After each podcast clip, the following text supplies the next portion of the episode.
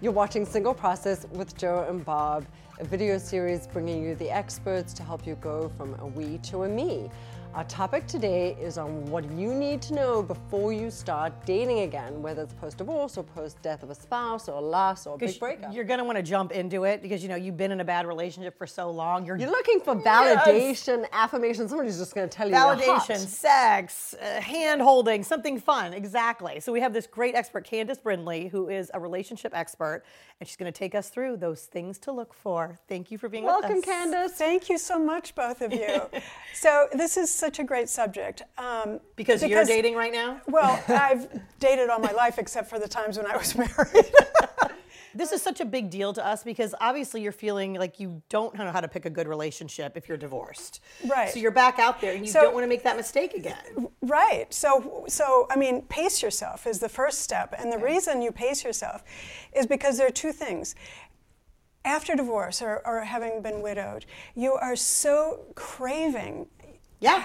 joy, happiness, laughter, fun, some- Sex. and being Yes. sex, being validated, being appreciated. Uh, you know, so that anybody could come along almost and sweep you off their feet. Yes. They'd listen So to you that's the and like risk. you, and that's the risk. And the other piece to that is that chemistry is the most potent cocktail of chemicals and hormones that can possibly happen don't to you you need chemistry if you yes. have a good relationship? So that's so to, to to your point, absolutely. So it's one slice of the pie. Okay. That's all I want to say is that it is huge, but it's just one slice of that bigger we would pie. let it drive the entire That's pie. what everybody does because they're so so desperate to be uh, listened to and appreciated. And there's so few good guys and out that's there. so I feel like. legit, right? The people want to be want to be loved and appreciated. So there are three kinds of dating. Okay.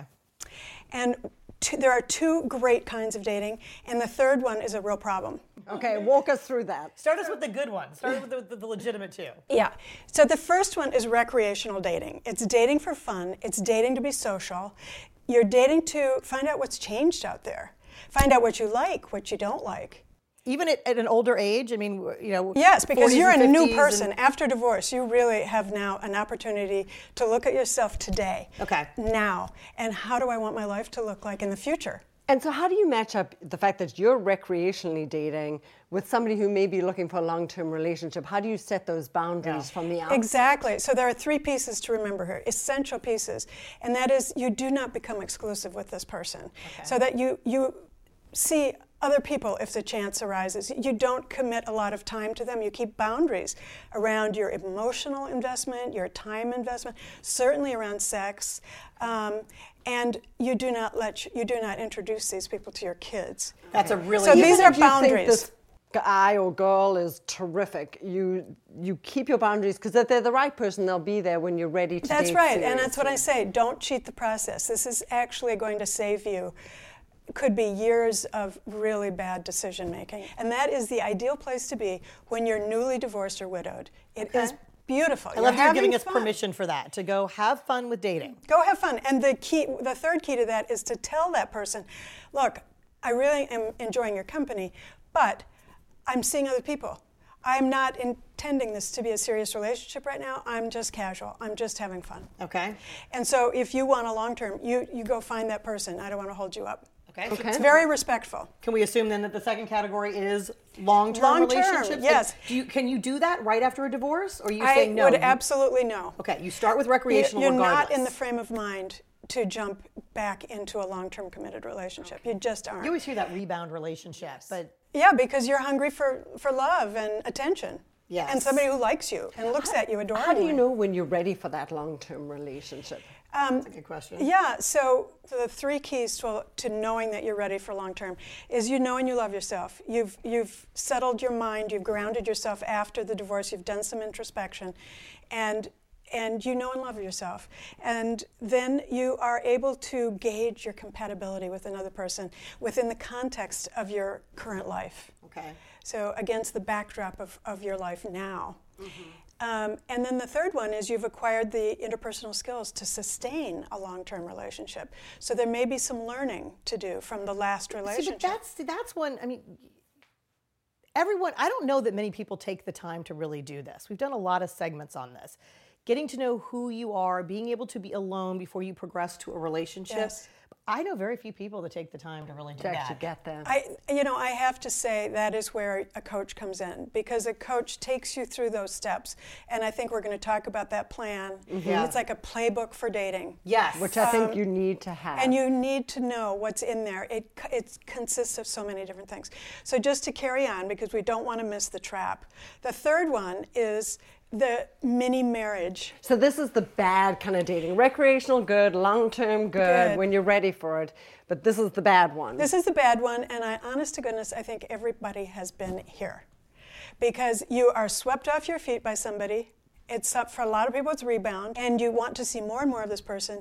And pretty soon you're noticing, oops, there's shoes under the bed and toothbrush in the bathroom, and you're you are in together now. This is the mini marriage, and you're playing mini, you know, playing Yes. life together. Um, well, why, Um, is that, why is that so bad? Couldn't it evolve into long term? Well, uh, really, it's you've you've dived in. You know, it's you have done it. You're not conscious of it. You've gone with chemistry. You've led and with chemistry, chemistry. is overwhelming. It floods our systems, and it was great for cavemen because their only job was to procreate, so they weren't they didn't become extinct.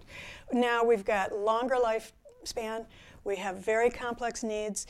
It just you know, chemistry is just one little piece of this. and extricating yourself from that mini marriage when it's the wrong thing. Now you've enmeshed your kids, your friends, you've given up all your friends. Exactly. So there's two ways you can go with that. Either you own up to this is hey, this is not what I wanted. And it's so hard and so sad because sometimes you've made major sacrifices along the way or you've made ch- career choices. You've really gotten in with this person.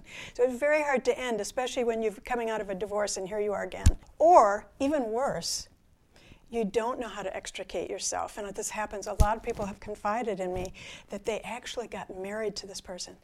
The the family was involved. The friends were involved. They were there was so much. embarrassed, maybe? They were totally embarrassed. There was so much momentum in the relationship that they couldn't quite come to ending it. This might explain why the statistics for second marriages are so abysmal. really They're worse than They're first. way worse than yeah, first marriage mm, first. failings is like 43 seconds, So people are, 67%. so Yeah. people are just jumping in. The first Thinking person they're who- smart. smart but i was just going to say i had lunch with a friend yesterday she's a smart woman and she just said i don't know what happened i got swept off my feet i'm in this relationship and then he became very possessive of me Yeah. i was about to move in with him And so people typically make this mistake getting into the mini marriage when they haven't done the recreational dating and come up with their relationship That's plan. right. And it's very understandable because they're vulnerable, they're hungry for love and affection.